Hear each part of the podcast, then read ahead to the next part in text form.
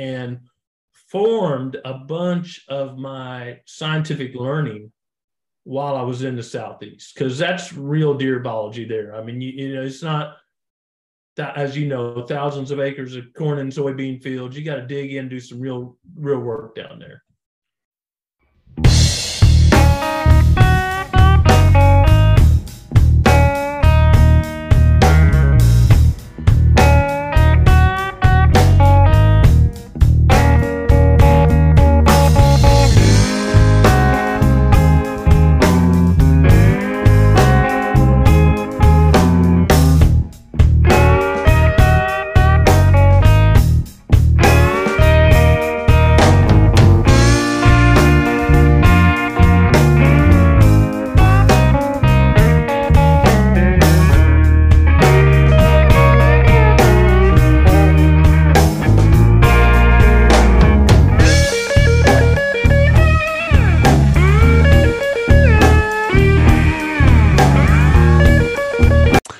Back to Southeast Whitetail. Appreciate you giving this week's episode a spin. We have a phenomenal guest on the line this week, Dr. Grant Woods from Growing Deer TV.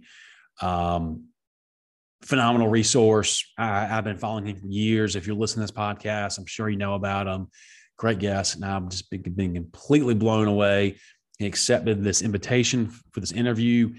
We talked about a lot and, um, you know, we kept it short and sweet and I try to I, I tried my best to keep the questions really geared for this time of year and what hunters in the southeast need to know and need to focus on as far as where to hunt how to hunt and deer behavior. Because in my opinion and i know i might be beating a dead horse at times when i talk about this but you know how to kill a big buck isn't necessarily a discussion about how to fill a buck tag. It, it's not necessarily a discussion about where the buck beds and this and that. It's about deer behavior. It, it's about the biological behavior and the science behind the rut because the deer are going to do, for the most part, the same things every year, about the same time every single year. And it's how the species survives. And when you understand that behavior, that's when things start clicking. And that's when you start to see more deer, more bucks, and you can start to fill more buck tags when you learn the behavior. Um, we talk about uh, the the first and early signs of a doe going into heat, um, how a buck reacts, scrapes, rubs, uh, you know, human scent, the moon, and everything in between. It's a great conversation. I loved it. Um, and you know, this is one that I will definitely be playing when I'm on the farm, uh, excuse me, when I'm going to the farm this weekend to get hyped up for the hunts and to really kind of listen back. Because I mean, this is one of those, this one of these episodes where you're gonna you should take away multiple multiple points and ideas. Um, you know, good takeaways that you can implement wherever you hunt. It doesn't even have to be in the southeast. Um, speaking of the farm this weekend, I will be up there hunting. I'm, I'm looking forward to it. It's been I think two weeks since I've been there.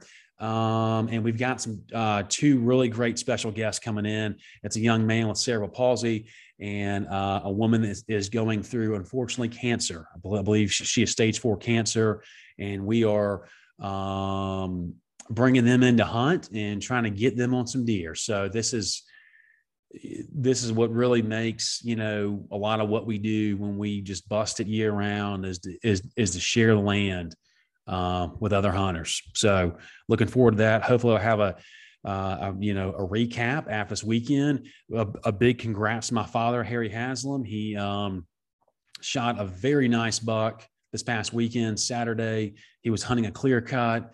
And that buck was just milling through, cruising through, and stopped to feed. And that's you know that's just that's that's a, just a classic way of where of, of how he has uh, routinely killed bucks over the years. And that's where I get my love of hunting cutovers.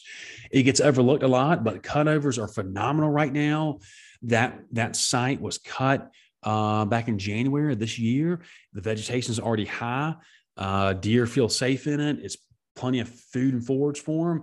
And as it, as we move towards the end of the season, starts getting like colder, uh, deer will bed in cutovers in that cold weather bedding when when they want that sun on them. So get out there and hunt them, scout them, and if you don't know how deer utilize a cutover, sit on one, put up a tripod, climb on the edge, do something, and watch and see how deer u- utilize uh, a clear cut site. You'll probably be surprised. So with that being said, let's go right into it. Dr. Grant Woods.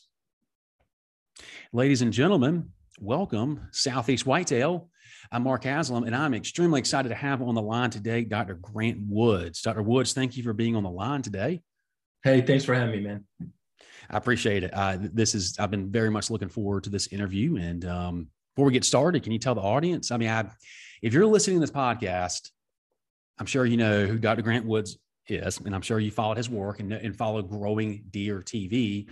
Uh, can you tell us a little bit about yourself? Maybe the people yeah, that um, have been living I, in our talking, Yeah, I'm talking today from Southern Missouri here in the Ozark Mountains, and I was raised in the Ozarks, and deer were really rare. Matter of fact, there were no deer in the county I was raised in, and I don't know. I, I wish I knew, but I heard in the barbershop or my dad told me or something they're going to restock some deer in the in county where our little farm, little hundred acre farm was, little little rock farm with a little bit of corn and cows and pigs on the side, I guess, and and uh, I was in first grade. I remember this part really clearly, and it was cold right for Christmas break at school, and I had a little trap line. When, when I say trap line, my dad and I would take scrap barn wood, old barn wood or something, and build little rabbit traps. And I would place them around our fence rows and whatnot. And of course, I thought I was a Yukon trapper. You know, I had my homemade bow and some Western Auto flu flu arrows, and I'd run my trap line. And it was snowy. And one morning, I, I finished my chores and I was running my trap line, and I found a female fawn in one of our little fields that had been shot. And from that moment on, I've been pat. That was the first deer I ever saw in my life. Was a poached deer, mm. and I've been passionate about deer and really, really dislike poachers, trespassers, lawbreakers, people that abuse wildlife. And I'm the first guy in my family to go to college, and I, I just, you know, I'm 61, and guys my age when they were boys wanted to be in the army or a fireman or a policeman, all honorable professions. And still to today, I just want to work with deer. The term deer biologist wasn't a term that at least I'd ever heard.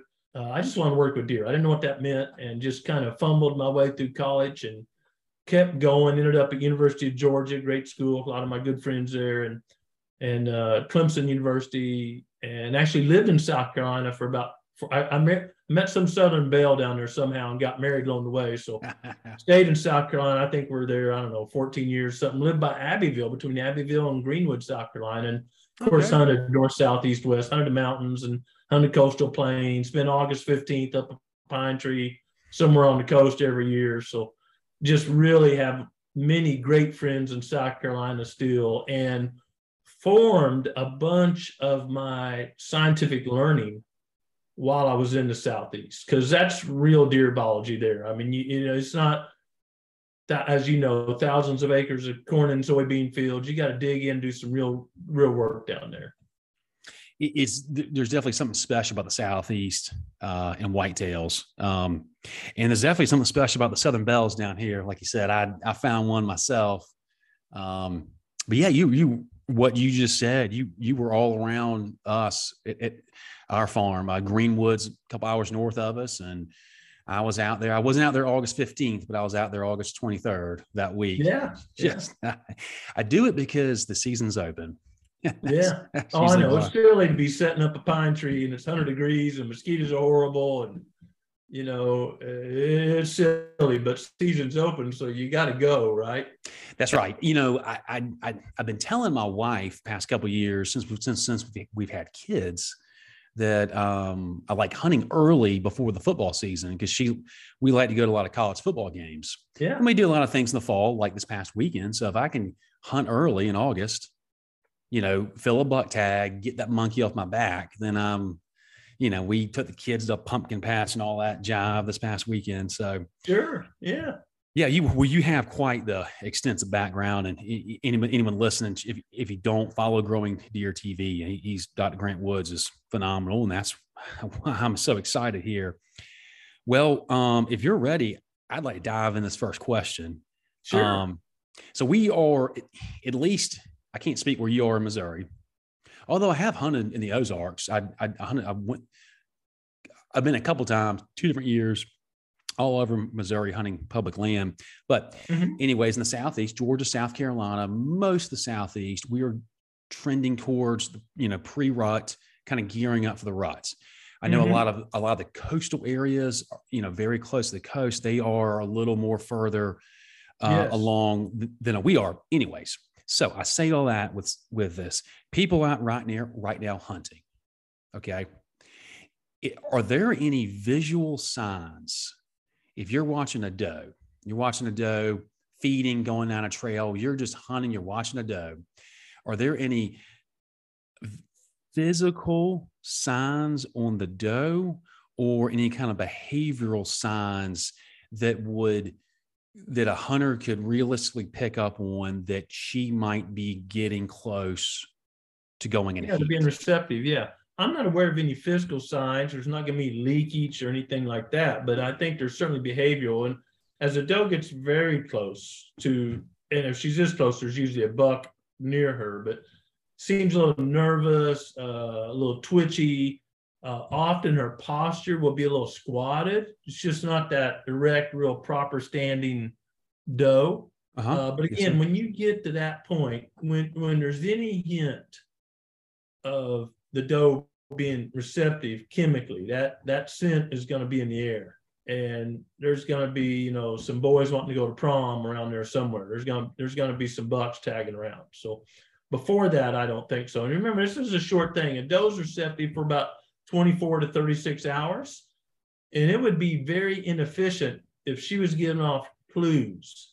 Hey, I, am going to be receptive in a couple days. The bucks would be pestering her and following her and not tending to those that were already receptive. So, from a survival point of view, that would be the opposite of what would be a good strategy. That makes a lot of sense, you know, biologically, why they would do that. So, when you see young bucks you know, bumping does and just kind of bugging the doe. It, yeah. Is that just? Can you just explain that? Like when yeah, a young buck is see an antlerless deer, they don't know. They don't know what they're doing. It's like a freshman yeah. at high school prom being awkward trying to ask the varsity cheerleader out. I mean, they, they don't know what they're doing. They're just see a doe.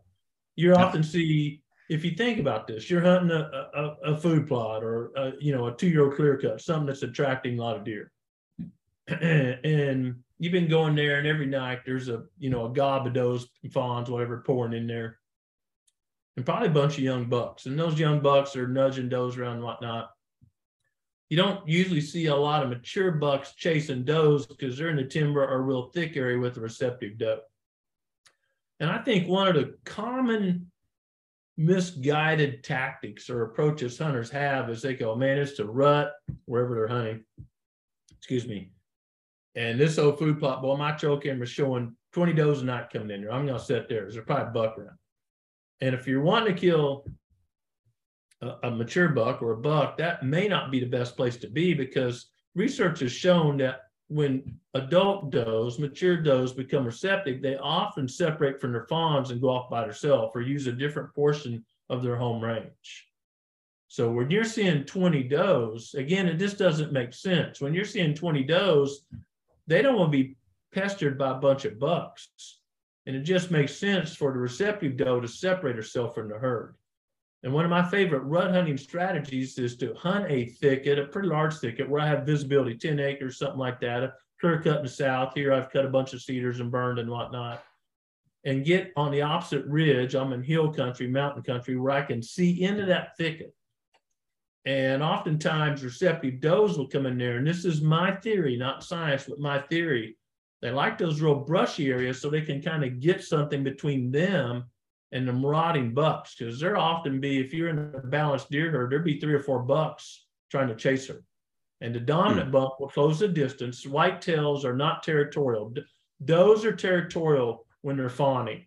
The, the most superior doe, the biggest doe, biggest body size doe will get the best fawning habitat and on down the list. So a lot of female fawn fawns don't survive because they're trying to fawn in marginal habitat. Uh, bucks are only territorial. Dr. Larry Marchinton, one of my professors there at University of Georgia, wrote a paper with some of his grad students called facultative territoriality, which is a big word just to say the only ground a buck is going to try to protect. They don't make scrapes to mark their boundaries or territories. That, that's not true at all. The only ground that buck's going to fight for is about 30 yard circle around receptive doe. He is not marking his territory. That's a waste of energy. They're not predators like grizzly bear or wolves. They're not marking their territory. Yes, sir. And I, I one of your recent posts talked about that. Uh, it was posted about yeah. rubs, and and I I did enjoy that. So you you mentioned something about a doe's home range, and and it made me think of this question: Will a doe, when she's receptive, or, or, or rather, will a doe during the breeding season, for any reason, leave her home range? Not often. I mean, there's always exceptions. Cows chase them, you know, whatever. But deer are most comfortable in their home range. They know where the coyote dens are, the hunting stands are. Deer pattern us way better than we pattern them. The danger points are when, and this has been shown by numerous different GPS studies, but even a, a lot of hunters think, boy, that big stud mature buck, he's roaming the county, breeding all the does. That's human fantasizing, right? That's that's yeah. that's not reality even a big, big mature buck, when they get out of home range, they tend to be very nervous, and you see a squiggly pattern going out, usually chasing a receptive doe during the ruts when this usually happens. And you know, the doe's home range is here and the buck's home range is here, and they overlap, you know, whatever, 10, 20%, whatever it is. Uh, and they get together, and the doe's going back to the center of her core area or home range. The buck follows her in the squiggly line and after 24 or 36 hours, it is a straight line back through apartment complexes, across the river, whatever, because he's scared. And, you know, mm-hmm. if you mm-hmm. drop me right now in the middle of Ukraine or Afghanistan, I'd be getting back here to Missouri any way I could, right? I, you know, I wouldn't be sightseeing or willy nilly. That's right. And mature deer don't, they don't have the energy or time to willy nilly. They have yeah. a, a, mission. That's and right. And they're safest in their home range one last question about does and um, this upcoming rut that, that, we're all excited for. Um, I've thought about this um, almost every almost every season. Uh, we've got a skin and shed at our property, mm-hmm. which um, if anyone doesn't have that, that that that is just a game changer. Having yeah. a place yeah. on where you can skin the deer yourself because because you'll learn a lot about your deer. Anyways, going back to my first question, are there visual when I'm someone shoots a doe? Are there physical signs when I'm skinning it out, cleaning it, that I would know has she already been bred? Um, there's times where I think maybe, but I just I in where I'm getting yeah. at yeah, is there a, is. Uh, so you know, it's relative. Matter of fact, I'm going to be rude and turn around here, but you mentioned Joe Hamilton out there. Joe and I are close friends, known Joe for decades. Joe developed this is called a fetal scale. And Joe developed this long ago in South Carolina. And I'm going to butcher this because it was decades ago, but I think they had 70 plus or minus mm-hmm. does in captivity and a buck, and Joe would take this buck down runs or between the fences. Between you know, the, the, the, it was a research facility. It was set up for this, and mark when each doe was bred, and then those does were euthanized later on at different periods. So he knew exactly when the doe was bred. It was controlled. You know, let the buck in for a few minutes, bring it back out, whatever. And they were able to measure those fetuses, you know, at one month, two months, three months, whatever and so Joe developed this fetal scale, and I'll get a little close to my camera. You can see a little more definition. Yeah. So you harvest a doe in December in South Carolina. It's probably going to develop fetuses, and you lay it on the scale, and you can you can backdate. There's a nice thing on the back of it, and you can backdate.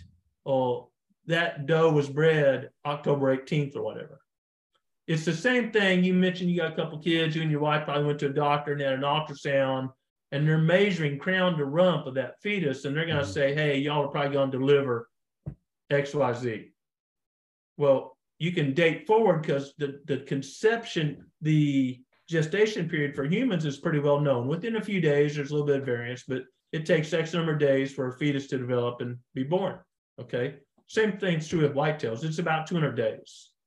Gotcha. So if you know the doe was bred, Joe knew the doe was bred on a certain date, and he let some of them go all the way to maturity and those fawns be bred, but born, excuse me, then you know the length of gestation. And if you harvest the doe like hunters do in between and you remove the fetuses, that's an obvious sign she was bred, the fetuses are in there. You can see when the rut really was, when breeding, excuse me, really was on your property.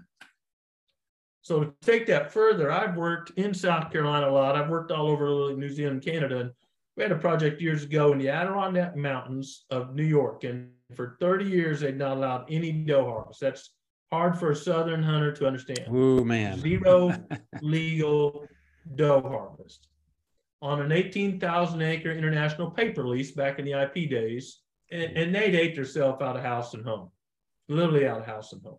And I begged the state, got a permit, and on this 18,000 acres, I wanted to harvest 100 does. And I mean, I was cussed and threatened and threatened to be beat up a little. That's just like killing a sacred cow. And this club had feeders right by the lodge because everyone wants to see deer every afternoon. These were skin and bone. I know I survived the winters up there. High mortality rates, really high. Snow be six feet deep, really high mortality rates. And so the state would only give us archery permits, but the deer were so conditioned to come in these lodge, hundreds of deer. It, it was gross, very unhealthy for the deer. That okay, the you know the caretaker, you keep feeding as normal, but this Saturday we're gonna line the woods. These deer were so conditioned to humans. We're gonna line the woods and launch arrows when they come to the feed. This was so bad. I, I, I, took a few does and missed one, I don't mind admitting, and ran out of arrows and went got my arrow and launched again. That's how many deer were coming in. Mm. And we removed our quota of does and did this for years in a row. And I'm taking data from every deer age, body weights, if they're bred, all this stuff. We were only harvesting does. The bottom line is we shifted that mean breeding date 30 days earlier because they'd harvested bucks only for so long and not harvested does. And they shot any buck that moved. So the age structure and the sex ratio was way out of balance. There was really no fawn survival because when a doe is bred late in that world, the fawn's obviously born, still 200 days gestation. The fawn is born later, and there's not much time to gain weight before that harsh winter sets in and they die. So really, really low recruitment. And we actually shifted that herd around, grew big bucks, uh, shifted around where there's a lot higher fawn survival weight, even though it had way fewer does on the property. But the doe's chances of having a fawn live a year old increased much. And by having fewer deer, we could grow more native vegetation, which allowed us to grow bigger deer. Anyway, so you can shift. In the South, that's not much of an issue usually, but in those harsh environments, you can shift back to where God meant that peak of breeding to be. Yes, sir. Yeah, that that um that's a that's an excellent point. I need to get one of those fetal scales. I, have seen NDA, one somewhere. National Deer Association, I think sells them. Other companies do, but I think NDA sells these. And that's why it's so important to keep data and to you know ask questions and look at the deer that you shoot, especially the does, because that'll tell you when you know the peak breeding is actually occurring. Yes, um, but look, can we can we chase a rabbit right there? Oh, sure, yeah. All hunters say, "Man, I want to hunt the peak of the rut. When's the peak of the rut? That's when I want to take my vacation." No, you don't. Right. You want to take your vacation a week before the peak of the rut. Exactly. Let's define the peak of the rut as when the highest percentage on that curve of does are receptive. And, and a buck's going to tend to doe for 24 to 36 hours. We're talking averages based on data. There's always exceptions you want to go when about 20% of the does are receptive. So the bucks are cruising more hours of daylight trying to find a receptive doe. The pre-rut is when you really want to be hunting. And you want to nudge that pre-rut as close to when the rut, let's say more than 20% are receptive. Because once a whole bunch of does are receptive, that buck's bedded up in a thicket tending that doe. So the pre-rut really drives me. That's an excellent point. I, I right now is when I really prefer to be in the woods. I, I shot a buck back in August, so I'm not, you know, I, am not really hell bent on going after one right now. But this is the time, and in fact, next week, usually about the 15th, the 15th to the 20th, at our farm in South Carolina is when we see start to see a lot of big bucks, hunters seeing them, they're moving around, um, showing themselves more. I prefer, just like what you said, I don't really prefer right smack in the middle of the rut when they're chasing because I mean, where we are in the southeast, it's so dense. I mean, there's just there's the deer are everywhere. We're, we're in a high deer density area. And sometimes, I mean, you, you know, you can sit all day, but you can put yourself in the best position, but you're just, you know, the the deer are doing their own thing and they're breeding and they're chasing. And it's just um to me, I think I feel like there's a lot more luck involved when you're right in the middle of that as opposed well, to like yeah, right now. I tell people like you, you have your own land to hunt. I'd rather hunt my own land pre and post rut. Yeah. Early pre, early pre and yeah. post, because deer on a pattern. I'm going to food cover, food cover, food cover. And if you do some habitat work, you can create bottlenecks and create some really good hunting. If I invited you out to my place, or hey, I'm going to meet you out in Kansas, we're going to hunt some public land, then we'd be better to go in that late pre-rut when the bucks are moving the most hours during daylight because we don't know where we're going. We don't know where the bottlenecks are. We're we're just you know looking for some sign and climbing a tree or shinning up next to a tree or something like that. So I tell people all the time, if you're hunting a home turf, you want to go when deer are on a food cover, food cover pattern. If you're going on a travel hunt, you want to go when they're when they're willy nilly chasing does, and you're just you know trying to see down the right of way or in big pinch point or something, just hoping a deer goes by you. Makes a lot of sense. Um, all right, let's transition into scrapes, if you if you will entertain this for me. Scrapes get a lot of attention, especially right now. Scrapes get a lot of attention from people starting in last month in September. Yeah. Um, let's dive into scrapes, if you will, as far as who's really really visiting scrapes. Yeah. and you know when i mean i've read the articles about when you know statistically when bucks visit scrapes but are does aren't does visiting scrapes yeah as much as bucks. So i did my master's thesis on scrapes um, which just meant i you know missed two years of hunting because i was collecting data all the time. And uh, button bucks are probably the most frequent visitors to scrapes they're young dumb and curious they don't really just think think about a button buck like a freshman in high school, freshman in college. They're not smart enough to look for danger. They just go do what they want to do. And that's a button buck and, and, or and yearling buck. And so they're going to pour right into scrapes and not really be worried about coyotes, bobcats, or Billy Joe Bob up a tree or whatever. And, and they spend a lot of time in scrapes because it's a curiosity thing. It's scent. It's a scrape to me I guess now is a mobile phone, but I look at more as the old phone booth. If you're old enough to remember phone booths, they were stationary, they didn't move, but that's where various people went for communication. So a scrape is just that communication point for that corner to block, if you will. That's what a scrape is. And all members of the deer herd, bucks, does, and fawns use it. And they don't defend it. It's not like one buck defends it over another, and they're not marking territory. It's just a communication point. The overhanging limb is probably the most important part of a scrape. And this was quasi research. When I was doing my master's on different parts of scrape behavior, there's this logging road. I did on public land. And there was a logging road run through a bottom.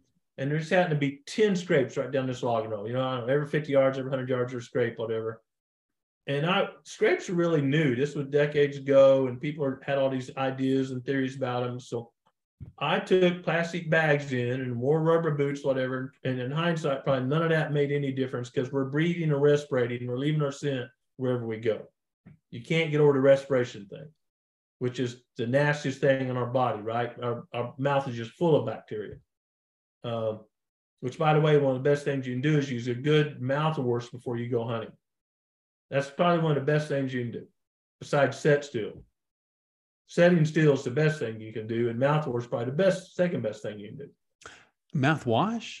Mouthwash. You want to clean your mouth out. Yeah. That's your that's your big that's your big source of odor. You're breathing every step. Yeah, I, I, I mean, I think about that all the time. People use scent spray and all this scent stuff, and yet there's breathing out. Um, it makes sense. I, have never done anything for it. I mean, I mean, I, if I got this one buddy, he is, you know, a deer maniac and he developed you just don't know some of my friends he developed a two liter bottle full of carbon powder and, and, take the, you know, take the respirator mask, whatever. This, I'm not going to go in detail. This very cumbersome apparatus. And, and he would see a ton of deer. Unbelievable. And then I had another hmm. friend in the upstate by Spartanburg, South Carolina, a dear friend. This is a very sad story. He passed a, last year, I believe it was, of cancer. He's the best, most successful hunter I've ever known in South Carolina. He would kill, it's of course legal in South Carolina, hundred dollar state, kill about 15 bucks here. He kill in the mountains, kill in the coast plain, kill in Piedmont. He had a homemade climbing stand made out of conduit pipe. I don't know how the guy did not Ooh. die climbing a tree, conduit pipe. and he was scared of heights. He would climb about 10 feet at the max for many days. I could touch the bottom of his stand. He preferred climbing pine trees. So you're thinking this guy can't kill a deer. And he was a horrible chain smoker. That's that's in fact cancer killed him but he smoked, you would always tell what tree he sat in. This is crude. He would put his cigarette butts out in the bark, and there would be, he'd smoke 20 or 30 during the hunt. There would be a ring of cigarette butts on the side of the tree is facing. He never considered the wind. Never was even a thought. And he would keep his bow and his clothing, whatever, in his old Chevy truck in the back part of it. Everything he had reeked of cigarette. I don't think there was any human smell to the guy. Literally his hmm. breath, his clothes, his bow, his arrows. I loaned him some gear one time and he lost it in his truck for about a year, Lily. He was a slob. He lost it his truck for about a year. And when, when he gave it, found it, gave it back to me, I did not want it. It reeked of cigarette smoke. I mean, reeked. And he was the most successful hunter. But with a bow, he killed 15 bucks a year mm, in wow. South Carolina, three year old or older, in the mountains, in the coastal plain, mainly on public land. He was not a wealthy man he was a tremendously skilled hunter and he had good woodsman skill, but he just didn't get busted. Deer just did not smell him. Didn't smell his hmm. clothes, didn't smell his bow. Not worth it, right? I mean, he died. Don't go, kids don't go chain smoking. So I'm going to be a great deer hunter. It's not worth it. Uh, so I think our odor, especially our breath, is a big thing. Uh, scrapes are very important, and I use them. And, and so scrapes are kind of like the pre-rut or rut. So you go along, there's a few scrapes marked at the edge of you know, fields and fence row edges and whatnot. And then there's more. And then those travel corridors start lighting up with scrapes and there's a lot of action. And that's telling you there's activity there, if nothing else, right? That's what we use before trail cameras. And then you start seeing five right in a row and a crossing five this way, five that way. You need to be hunting there. And then you get to that magic stage when there's about 20, 25% of those receptive and the scrapes leaf over they just go dead. Yeah. Okay. And there's no need, you know, once the prom starts, you don't call and ask for a date. You just go to prom and try to get a dance. and once we get to about 20, 25% dose receptive, there's no need of tending a scrape. That's just wasting energy. You're just walking with your nose in the air trying to find a date. It makes sense. So, um, does you said I, we know that does visit scrapes, and I've got some cameras right now, cell cameras on, on some scrapes. Now, yeah. are they are they do they visit scrapes more at pre-rut when they know they I mean, are, are, they visiting scrapes to check on bucks or, or is there well, anything that I mean we, we is it just curiosity or we can't talk to deer. We don't know that. Right. Okay. Right anyone says they know that is fibbing, right? You don't know for sure. You make you make assumptions based on the data at hand. What's your theory? can't talk to them. So it, we do know that's a source communication. Bucks are using their preorbital glands and their forehead gland, and certainly using their mouth and their saliva and their nose, and they're urinating in scrape sometimes, and defecating, defecating in the scrape at times. And Does will urinate in the scrape and they will certainly smell the overhanging limb. They don't seem to manipulate it or lick it. Mm-hmm. They seem to be taking scent from it. Again, this is an assumption, but they're not all in their mouth like bucks tend to be. They seem yeah. to be taking information from it where bucks are leaving scent. They're physically mouthing it or rubbing their preorbital gland on it, very overtly obvious. So it seems accurate to say bucks are leaving scent and does are just getting scent. Gotcha. They're, they're, they're getting information. That seems accurate, but we don't know that for sure. Um, to kind of as far as timing, there and, and, Lindsay Thomas is big on this too. Lindsay's a good guy. Uh, you mentioned you had him on. Uh, tons of deer fitted with radio collars in the past and GPS collars now, and, guys and gals. I mean, moon, this, that, the other. A lot of marketing. Here's what deer do. They they move during the night some, and then about dawn they move more, and then they calm down, and about dusk they move more, and they go on. We all want to be so different, and and you will. I'm here in the Midwest where fronts may be a little stronger, and we get a massive cold front. And here's what I see: if the temperatures get in, when it's cold outside, we're in the winter here, and it's cold outside. Temperatures get 10%, not 10 degrees, 10% colder than normal then I'm probably gonna have a later morning movement because bucks are moving in that sunshine, deer moving in sunshine to warm up a little bit. And if it's 10 degrees warmer than normal in the early season, they're probably moving a little later because it's just doggone hot to get up and move around. But it's still crepuscular or daylight and dark centric.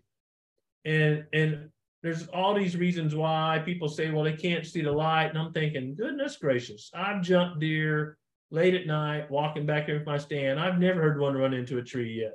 Dark in the moon, full dark. I've never heard one run into a tree. Yeah. In decades of being a deer biologist and more decades of being a hunter. So light's not the issue, right? And they run in midday just fine. They can shut their pupils down. They're not running in trees in the midday. So that right. You know, that's all nonsense. Uh, if you think about it in the morning, when the sun's just coming up or the temperature's changing, it, where the sun's hitting, there's thermal energy, and the thermals, hot air rises, cold air sinks.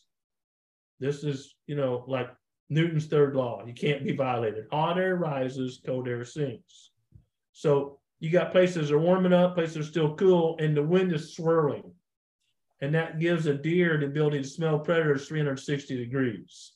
And midday, the wind's usually going one direction. So they only smell predators from one direction. And then in the afternoon in the evening when the sun's going down, the shade's been under this tree longer, and this place is still getting a little sun, the air's churning again. And you get defense from predators from 360 degrees. And so I, I my theory, Grant Woods' theory is that's why deer are so crepuscular. And when if you're an elk hunter, if you go elk hunting, elk really aren't that smart. They're just their nose is huge. Mm and elk tend to be in mountains, so the thermals are really strong. And it's just tough to beat the thermals in the mountains. Flatland elk are pretty easy to hunt. Flatland whitetails are easier to hunt, especially flatland whitetails where it's open. Because if you think about this, if you're hunting in thick timber, pine plantation, oaks, whatever, if you think about a trout stream up above Walhalla, South Carolina, Chattooga, shoot, whichever one you're fishing up there, a good trout stream's got eddies and rocks and trees down, pool eddy, pool eddy, pool eddy. That's good trout habitat. Well, that's what the wind does when it's blowing through a forest. It hits a big tree, it goes around, creates a vacuum, causes a little eddy. Your scent's just going everywhere. And I test that a lot. Go go to Walmart, I call it Stuff Mart, get you a bubble gun, put two AA batteries in there. Kids are lazy anymore. We used to blow bubbles. Now they squeeze the trigger, get a bunch of bubbles. Yeah. Bubbles go really far in the wind, in the timber. See, and you see a bubble, well, the wind's that way, and it hits a tree, and it goes this way, and it goes up, and it goes down. All of a sudden, that's behind you. You got very low chances of bow hunter getting deer within range there. Yeah. But when you got an open area, a really thin pine stand, like a quail stand, a basal feet of 60, 60 basal feet per square acre, or out western Kansas on the plains. I looked like a great hunter in western Kansas because you know you know the wind direction and it does not change and you can spot and stalk deer with ease out there i'm a i'm a heck of a hunter in those situations so you brought the moon up and that was one of my talking points I, I have my thoughts on the moon the moon is um so so based on that the moon barometric pressure temperatures you know, the lunar cycle, all that stuff. I mean, I, I you know, I could, I, I, I primarily consume science, you know, data backed research. And then just, I mean, I, it's like I, and I'm no biologist, but I, I do feel like I see a different side of whitetails than some hunters, and that's just simply because of where I hunt. It's a product of where I hunt. And in South Carolina, I can start hunting in August.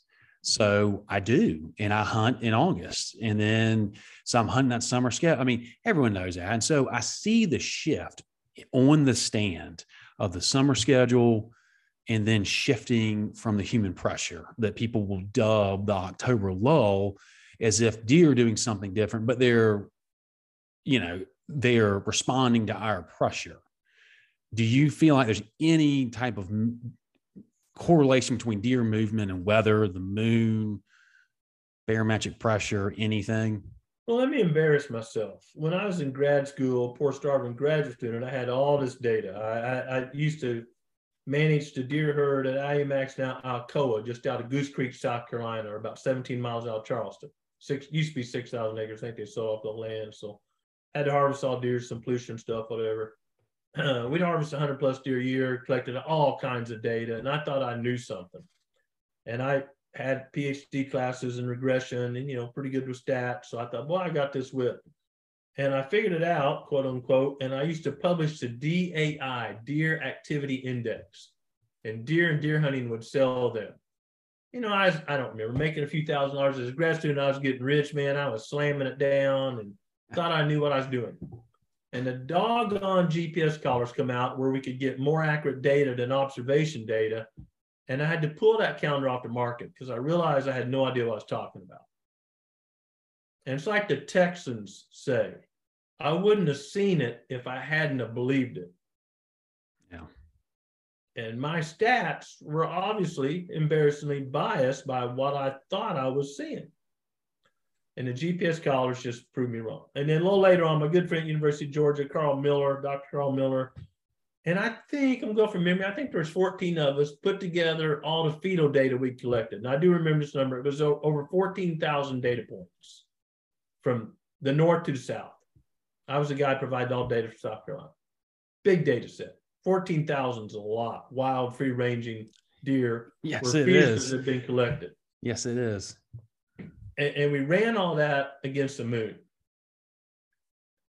and was going to figure out the moon. Boy, the moon controls the rut. We're going to figure this out. We got the biggest data set known to mankind at that time. We are going to nail this.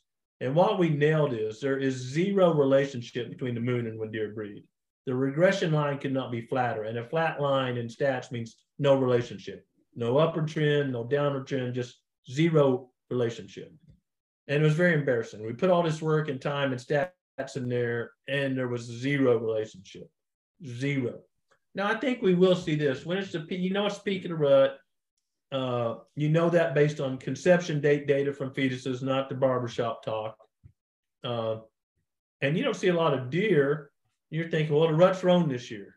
And your buddy down the road happened to be where the receptive does were, and he watched chasing all day long, killed a big buck, and he's, man, it's the best rut I've had in five years. And two miles away, the guy says, This is the worst rut I've had in five years. Well, I ain't seen nothing. If you're not where the action is in a pretty small area during the rut, which it is a small area, you're going to think, well, the biologists are wrong.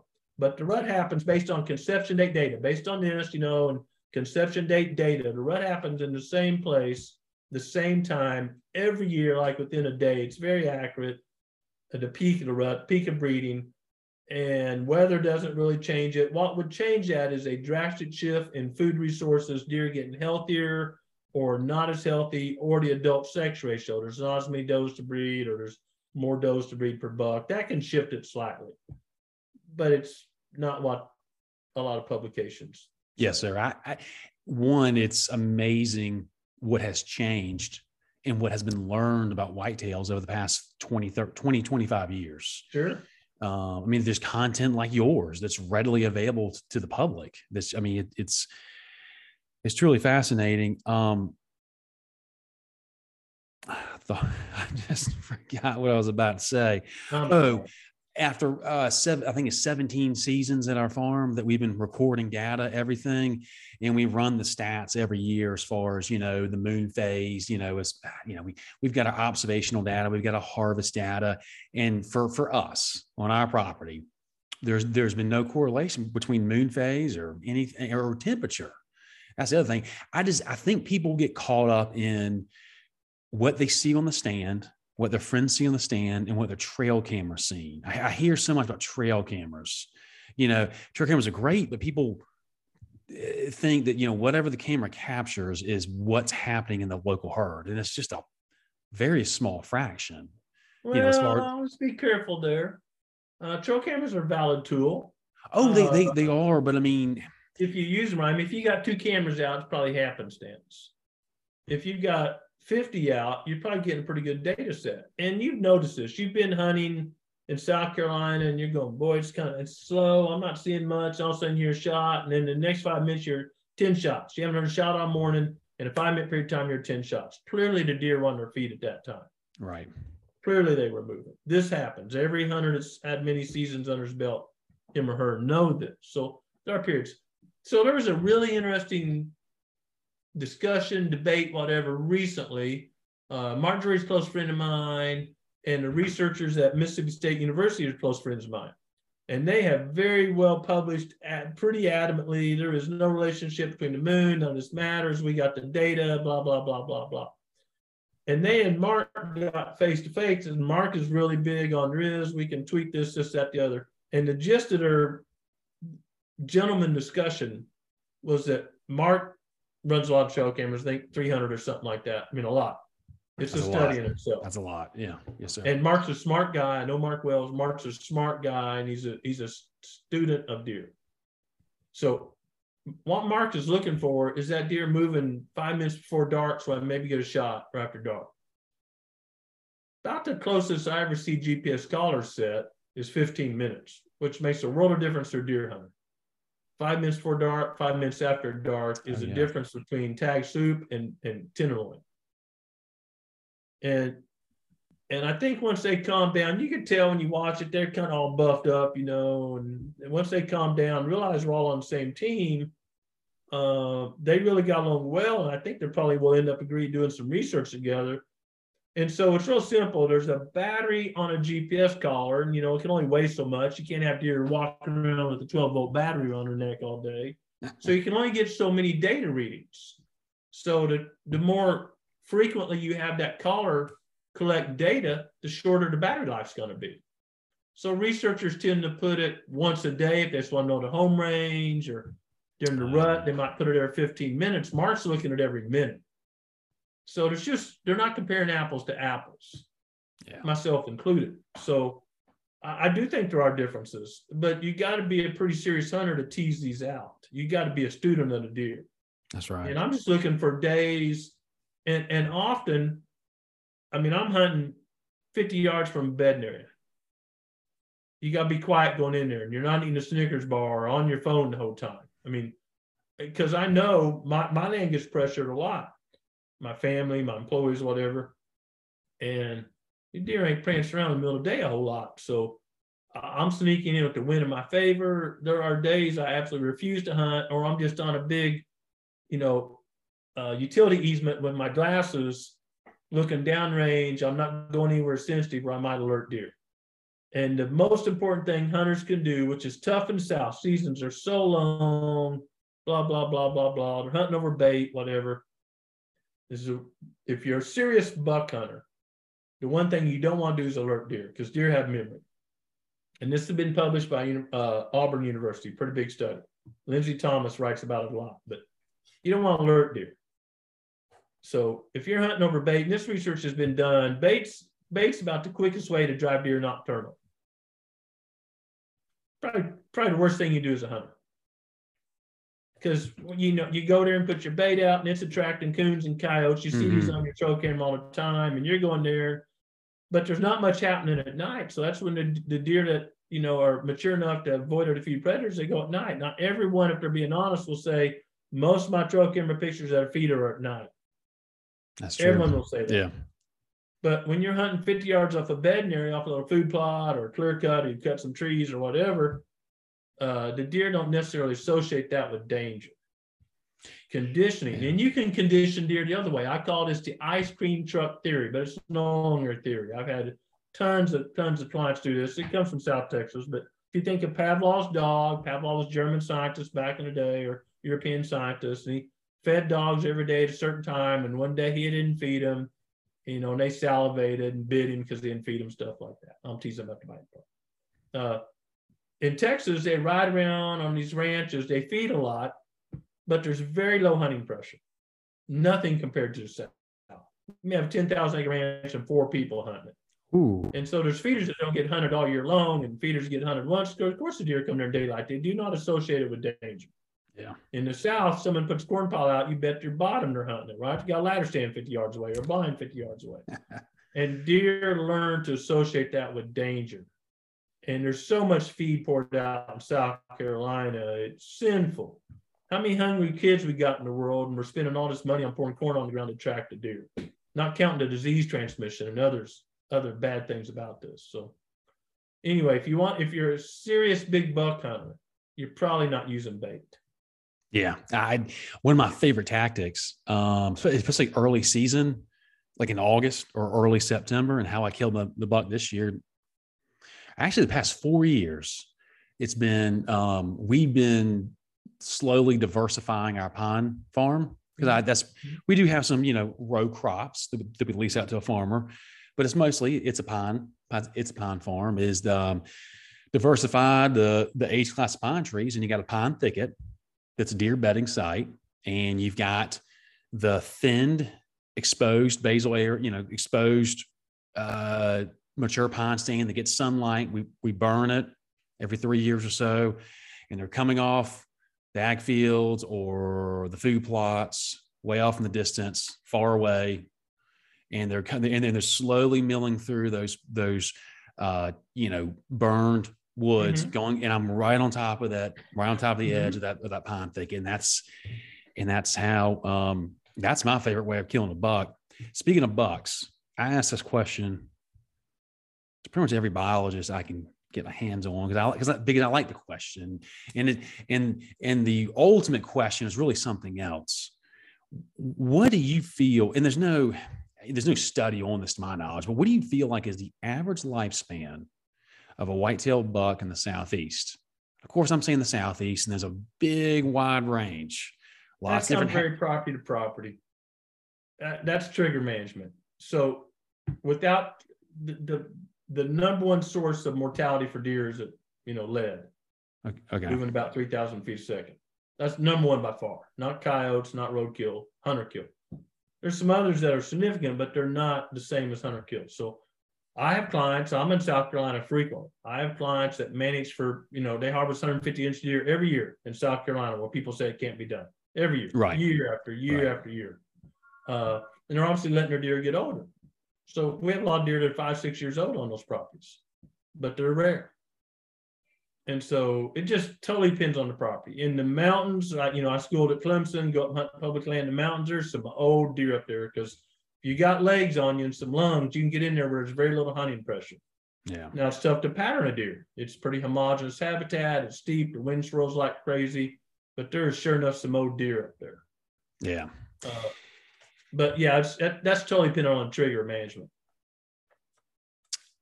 That makes sense. I just I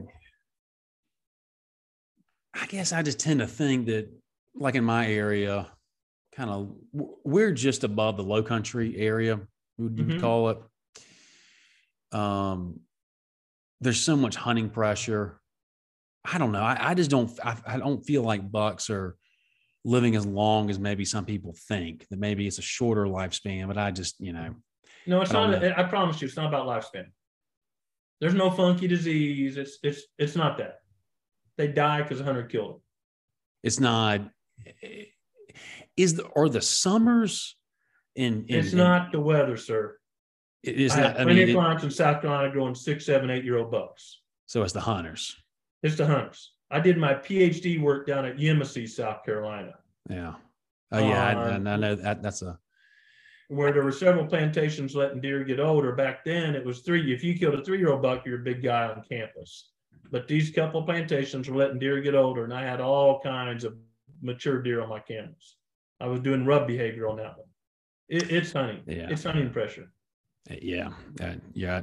I like that answer. Um, well, I know you got to go. So I'll start to wrap this up. I've got three questions that I ask every guest.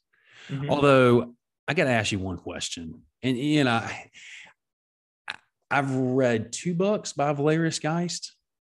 Mm-hmm. And I know, I know, you know, Dr. Valerius Geist. I think, I think he passed away. Um, he did. Yeah. Yeah. Maybe the summer of 2020, or I think it was that. Anyways, do you subscribe to his theory about mule deer? How mule deer, I think if I have it right, there was a shift in whitetails. It might have been, it was weather related. And the whitetails mixed in with the blacktails out west. Well, there's a zone. I mean, this is known. This is not theory. It's known. That is, Uh, is there's, that there's a zone of hybridization. okay? Think West Texas, West Oklahoma, Western Kansas, Nebraska. Just you know, it varies back and forth a little bit, but that zone there is where whitetails and muleys really meet, and it goes further west up some of the river drains, Powder River drain, places like that. And whitetail bucks are much more aggressive, so they hybridize, and it's like always. I forget the stat, but ninety plus percent will be a whitetail male and a mule deer doe. Hmm. And all hunters think, well, big stud mule deer, he's going to breed all the whitetail does, but it's just the opposite. Whitetails are more aggressive behavior, and and they do most of the breeding. And the F1 hybrid, you can tell not by the rack, that can be deceiving on both sides of that coin. But the tarsal gland is a certain length for whitetails and a certain length for mule deer, and the hybrids are right in between. Gotcha. Like Most that. accurate way, short of genetics, to identify that. And it's been going on. And as man has developed these river bottoms, planted alfalfa, done things, and made more favorable whitetail habitat, the whitetails simply, they're just more adaptive. They just outcompete the mule deer in those areas. But once you get 500 feet above the creek bottom or so, and it's all sagebrush, you don't ever see a whitetail up there, and that's all mule deer habitat. You're not seeing a whitetail 11,000 feet on top of Rocky Mountain. You're just not Yeah. going to do that. Yeah. But there is a zone of hybridization, and Val was. I, I, I- I've had many scientific meetings with Dr. Geist. He was a brilliant man, brilliant. I learned a lot from him, but he did not mind throwing his theories out there. I, you know, but that that that's that's what's so intriguing about him because he, he's very. He, you're right, and that's why I loved, uh, especially Whitetail Tracks. That's one of my favorite books that he Yeah. uh, So put one out last there. thing about Val, because I think a lot of people don't get this, but like Aldo Leopold changed his mind on several things as he learned more. People that don't change their mind are not learning.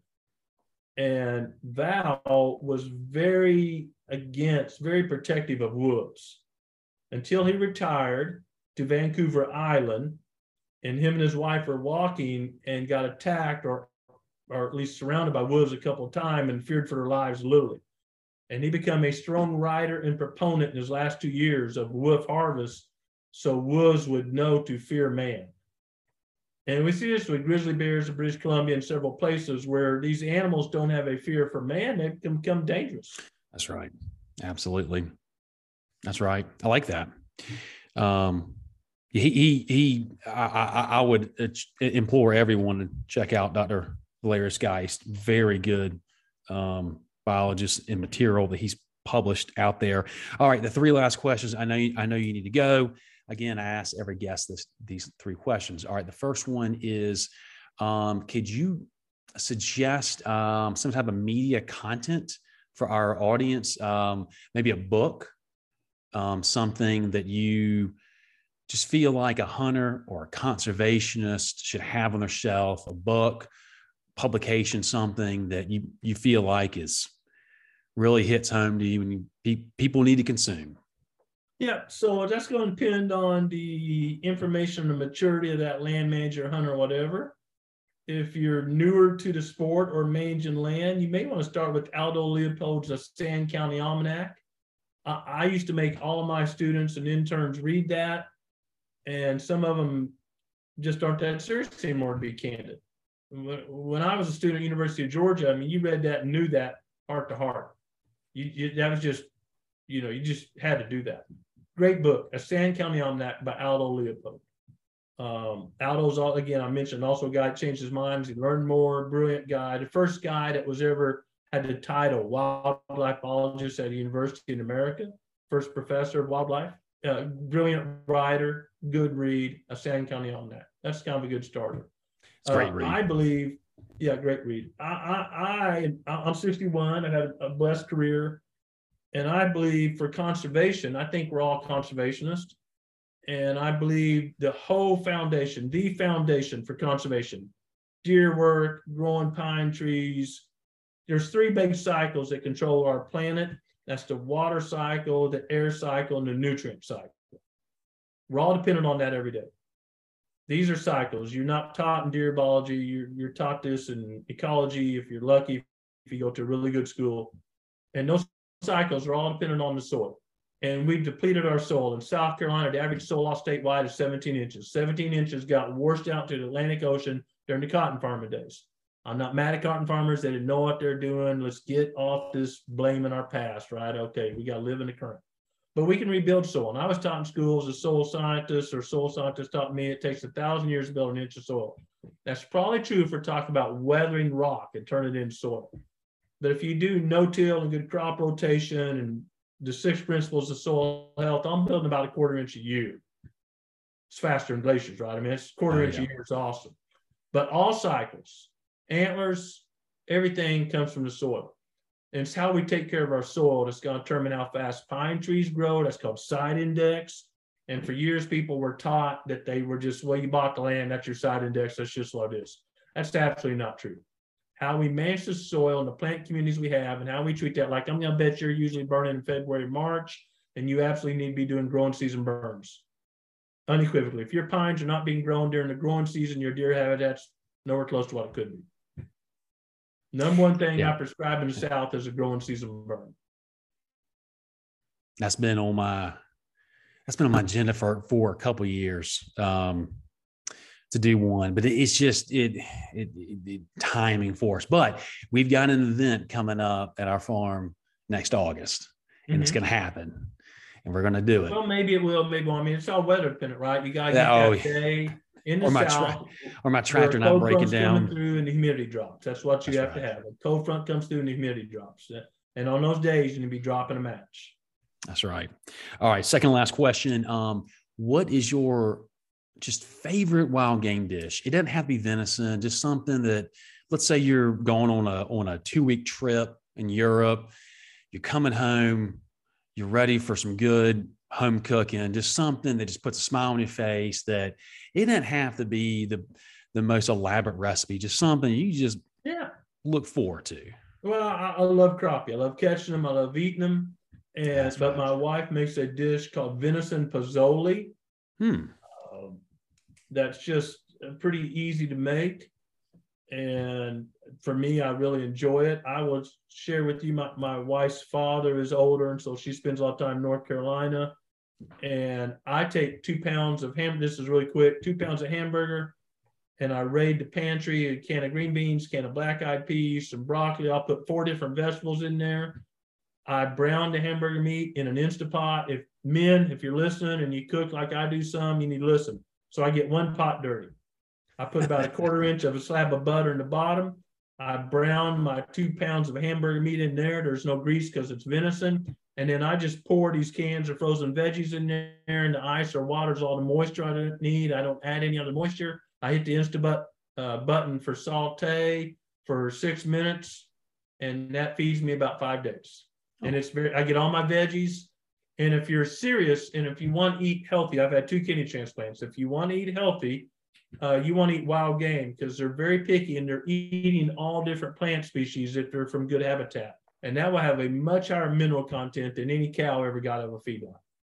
And being a transplant patient, I go to the Mayo Clinic once a year for my checkup and I meet with the dietitian for 30 years now. And ask me, hey, Grant, why do you eat them? I tell them wild venison and they get all happy because there can be no no chance of a feedlot beef being as healthy as wild venison because they don't have that diversity in their diet.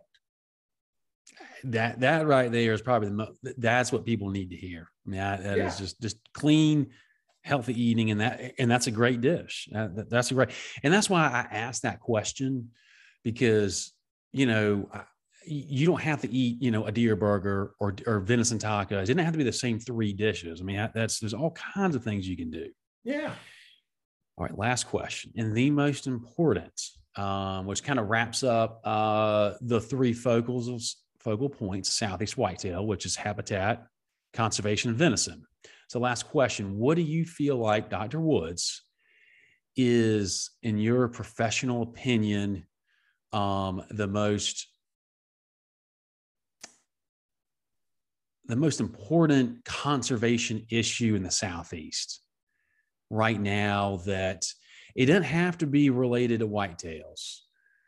Something that should be on people's radars. Um, you know, people throw around the word conservation a lot, and some people really get into, and some people just kind of throw it around. But something you feel like in the Southeast is a real conservation issue right now that doesn't matter if you hunt public land, private land, should be on someone's radar.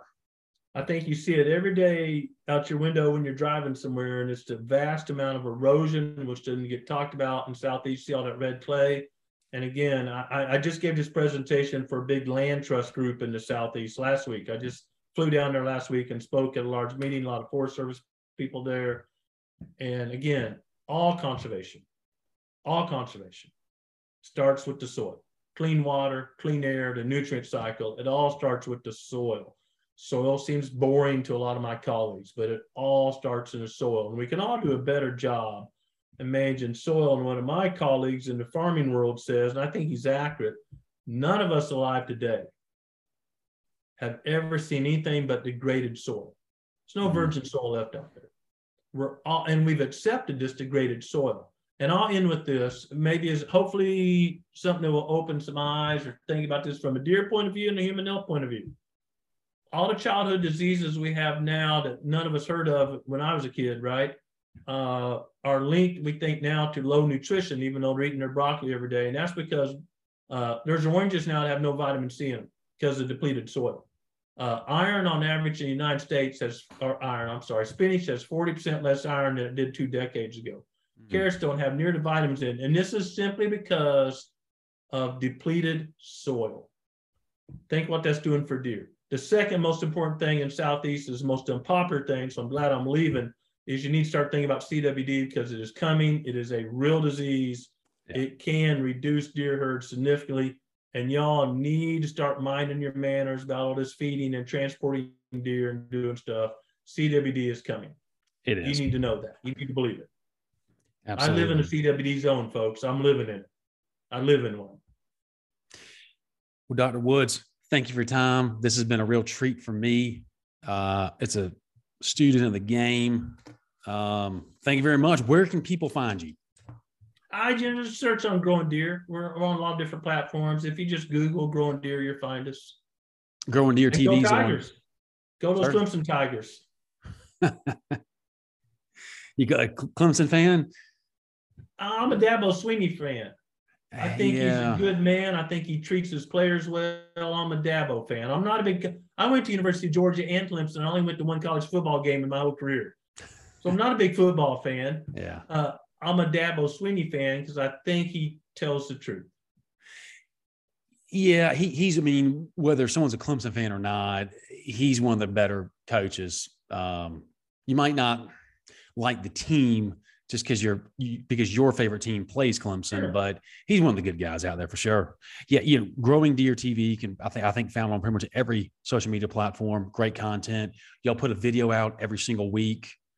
Um, After 12 years, we've never missed a week and never shown a repeat episode. That's one thing I'm proud of. It, it it's incredible, and and that's why I wanted to have you on uh, because what better way i mean i've, I've said this before many times on this podcast but what be, what better way to learn about the animal the species that you're pursuing how to hunt them and also how to improve the habitat than a wildlife biologist? I mean they're well i think it's important to say there's two arms there's researchers dr Karl Miller and guys at msu they're brilliant they're great. There's other universities too. Uh, and there's practitioners. And long ago, I left the university system. One of my good friends, Dr. Craig Harper, would be a great guest for you. Craig and I went Clemson together. Uh, is a at the university, but is a good practitioner. He's out in the field a lot. He is yes, real work. He's got some calluses on his hands. So most good ideas come from practitioners, and then universities hear about them and verify them or refine them or improve them or whatever. That's kind of system in ag and wildlife, in business, whatever. Uh, so always be listening to the practitioners that are having success because they, they figured out something that works. That's right. That's right. Well, thank you again. This has been a real treat for me. And um, I appreciate it. Thank you very much for coming on. thank you for having me. I, I appreciate it as well. Absolutely. Thanks for your time. And uh, we will talk with you all next week. Thanks for listening.